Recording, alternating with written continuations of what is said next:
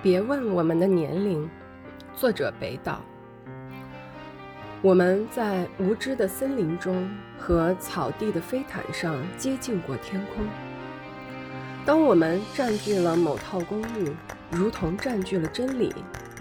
误入城市之网的汽车，爬上水泥的绝壁，在电线捆缚的房子之间，夜携带着陌生的来信。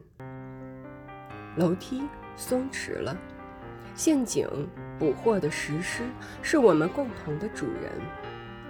别问我们的年龄，我们沉睡的像冷藏库里的鱼。假牙置于杯中，影子脱离了我们，被重新裁剪。从袖口长出的枯枝绽开了一朵朵血红的嘴唇。